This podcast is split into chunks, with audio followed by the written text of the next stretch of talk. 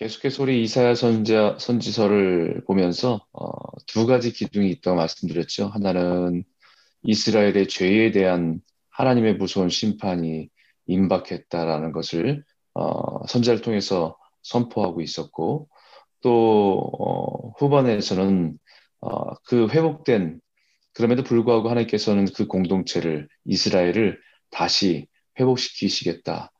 아, 고레스 왕이라고 하는 사람을 통해서 정말 상상도 하지 못한 그런 방법으로 하나님께 회복시키겠다라는 소망의 메시지를 담고 있습니다.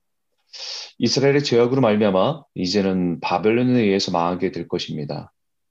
그들이 그렇게 자랑하던 예루살렘 성전도 무너지고 말 것입니다. 자신들이 하나님께 선택받은 선민이라는 자부심이 교만이 되어서 배타적인 태도를 가진 이스라엘 백성들이 이제는 이방인들 앞에서 비참해지는 결과를 가져오게 될 것입니다. 그러나 이스라엘의 죄에 대한 하나님의 징계는 어, 심판으로 끝나지 않고 다시 그들을 이스라엘로 돌아오게 하고 다시 그 하나님의 백성을 회복시키신다고 약속하십니다. 때가 되면 이스라엘 공동체를 다시 세우실 것이고 그들을 통해서 하나님의 뜻을 드러내고 하나님의 영광을 드러내게 하실 것이라고 약속하십니다. 그리고 다시 회복할 공동체는 유대인의 혈연, 혈연으로 이루어진 공동체가 아닙니다. 하나님의 언약과 약속을 굳게 잡고 지키는 백성으로 이루어질 것입니다. 그리고 그 새로운 공동체를 향해서 이렇게 선포합니다. 1절인데 여호와께서 이와 같이 말씀하시기를 너희는 정의를 지키며 의를 행하라. 이는 나의 구원이 가까이 왔고 나의 공의가 나타날 것임이니라 하셨도다. 정의를 지키며 의를 행하라 라고 말씀합니다. 이스라엘 백성들이 망할 수밖에 없었던 이유가 바로 정의를 지키지 않고 의가 아니라 불의를 행했기 때문입니다. 정의와 의를 잃어버린 삶을 살았기 때문입니다. 자신들이 유대인으로 선택받았다는 그 사실이 오히려 교만해지고 위선적이고 형식적인 제사와 예배를 드렸습니다. 그러나 이제 다시 회복해서 다시 시작하는 공동체는 하나님의 정의와 의를 행하며 살아가야 함을 우리에게 다시 말씀하고 있습니다. 왜냐하면 하나님의 구원이 가까이 왔고 나의 공의가 나타날 것임이니라 라고 말씀하신 의미.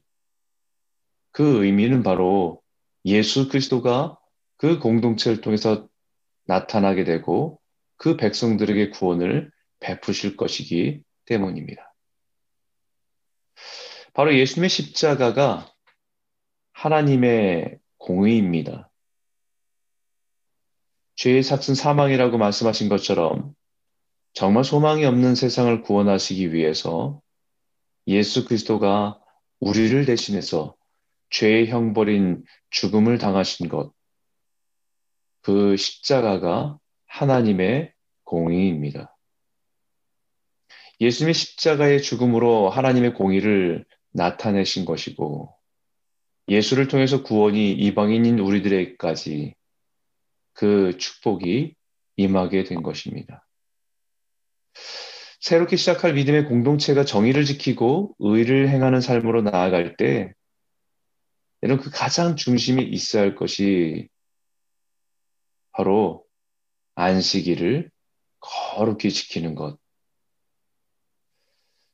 이제 이스라엘 백성들이 바벨론의 포로로 끌려가서 이제 다시 하나님께서 그 백성들을 회복시킨다고 말씀하시고 그 새로운 공동체를 통해서 하나님의 구원이 이방인에게까지 온 인류에게 그 구원을 이루게 하시겠다라고 말씀하시는데 그 공동체에 그 공동 새로운 공동체 중심에 있어야 될 것은 바로 안식일을 거룩히 지키는 것입니다. 2절에 이렇게 말합니다. 안식일을 지켜 더럽히지 아니하며 그의 손을 금하여 모든 악을 행하지 아니하여야 하나니 이와 같이 하는 사람, 이와 같이 굳게 잡은 사람은 복이 있느니라. 여러분, 안식일을 거룩히 지키는 것은 우리가 하나님의 백성으로 은혜를 누리고 세상을 향해서 정의를 지키고 의를 행하기 위해서 세상으로 나아가는 출발점입니다. 그래서 십계명은 첫 번째와 세 번째는 하나님의 관계에서 지켜야 할 계명이라고 말할 수 있다고 한다면 바로 네 번째에 안식일을 거룩히 지키고 그 이후에 세상을 향해 정의와 의를 행하기 위해 나아가는 계명을 우리에게 말씀하고 있다고 볼 수 있습니다. 세상을 향해 나아가는 그 정의와 의를 행하기 위해서 첫 번째가 부모고 그리고 세상의 다른 사람들과의 관계 속에서 정의를 지키고 의를 행하며 살아가는 삶이라고 표현할 수 있는 것이 십계명입니다. 바로 이것을 굳게 지키는 사람이 복이 있다고 하는 것이죠. 그 새롭게 시작된 이스라엘 공동체는 혈연적이지 않습니다. 몇몇 특정한 유대인들의 특권이 아닙니다. 믿음으로 하나님의 백성이 되는 것입니다. 3절에 여호와께 연합한 이방인, 6절에도 나의 언약을 굳게 지키는 이방인마다 심지어는 구약의 여호와의 총에 들어올 수 없었던 고자와 같은 그런 장애를 갖고 있는 사람들도 새로운 공동체에 들어올 수 있게 되었다라는 것입니다. 어떤 혈통인가가 중요한 것이 아니라 사절에 반복해서 강조하듯이 나의 안식일을 지키며 내가 기뻐한 일을 선택하며 나의 언약을 굳게 지키는 것입니다. 나의 언약, 나의 아, 안식일을 지키며 바로 새롭게 시작하는 그 공동체는 은혜로 시작하는 공동체입니다. 그리고 그 공동체 안에 가장 중심에 안식일이 있습니다. 그 안식일은 하나님과 세상을 잇는 다리입니다. 하나님과 하나님의 은혜가 흘러와 우리의 삶을 통해서 세상을 흘러가도록 연결해 주는 것이 바로 안식일을 거룩히 지키는 것입니다. 바로 하나님의 공인 예수 그리스도의 공의를 힘입어 은혜의 보좌로 나아갈 수 있게 하는 것이 안식일의 은혜입니다.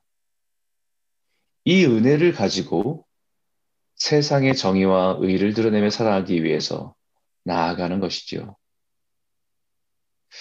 이스라엘의 실패는 바로 안식일의 실패였고 그 실패는 바로 삶의 실패로 이어진 것입니다.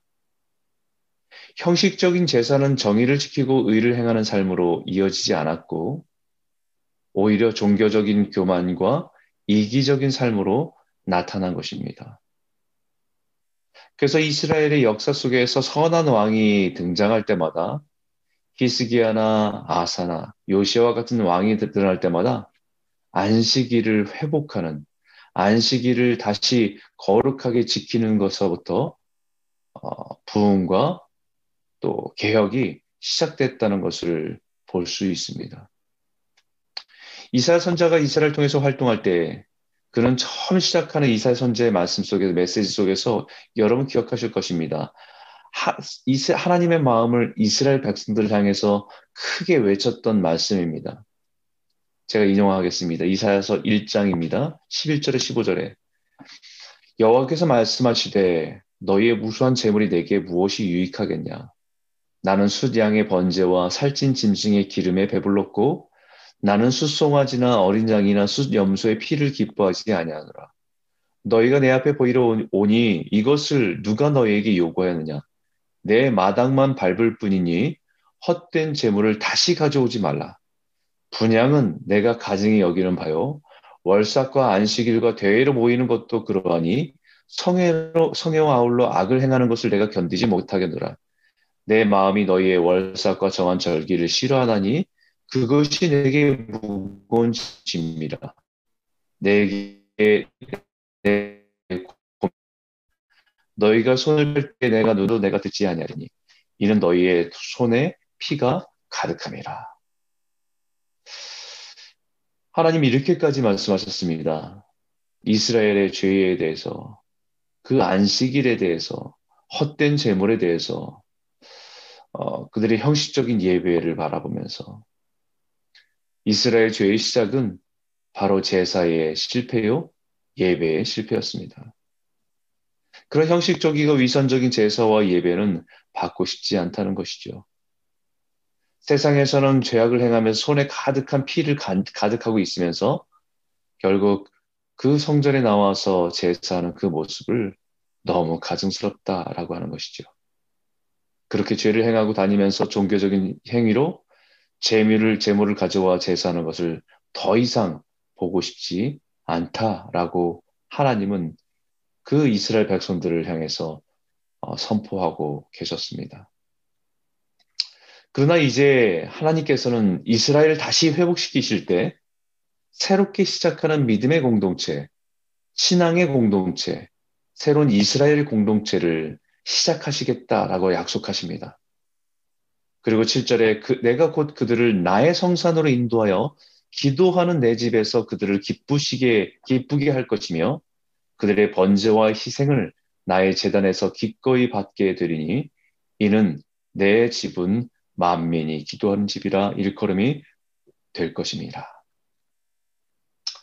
다시 시작하는 새롭게 시작하는 믿음의 공동체는 바로 기도하는 집이 될 것이다. 먼저 하나님께 기도하는 공동체가 될 때에 우리가 드리는 제사를 받아주십니다. 예수님도 공생애에서 사역을 하시면서 성전에 들어가 장사하고 어지러운 성전을 다 엎어버리시고 말씀하신 것이 바로 하나님의 아버지의 집은 만민이 기도하는 집, 만민을 위해서 기도하는 집, 그러한 것임을 우리에게 강조하시는 것이죠.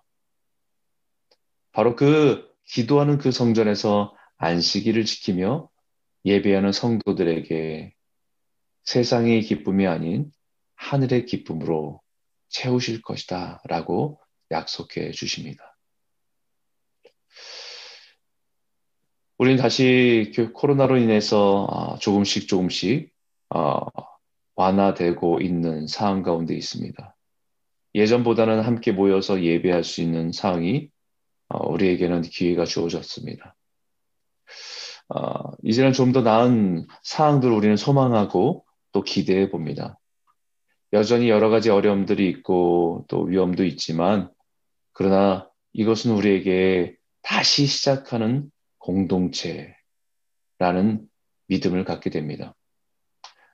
주변에 있는 많은 목사님들과 함께 얘기를 나누다 보면 이제는 마치 다시 개척해야 되는 그런 시대인 것 같다, 분위기인 것 같다라고 말을 합니다. 지금까지 걸어왔던 목회, 지금까지 우리가 걸어왔던 신앙생활을 다시 점검하고 새롭게 시작해야 되는 시점에 놓여 있다라는 것을 입을 모아 이야기합니다. 우리가 다시 한번 개개인적으로 우리의 삶을 점검해 보아야 합니다. 우리의 예배, 우리가 하나님 앞에 나아가는 안식이라고 하는 주일의 개념, 우리의 욕심과 우리의 바램만을 구하고 얻기 위한 자리가 아니라 하나님의 마음을 구하고 그리고 그 예배를 통해서 하나님의 은혜를 누리고 그리고 세상을 향해서 하나님의 정의와 의를 행하며 살아가는 것 그것이 우리의 우리에게 주어진 새로운 공동체의 중심인 것 같습니다.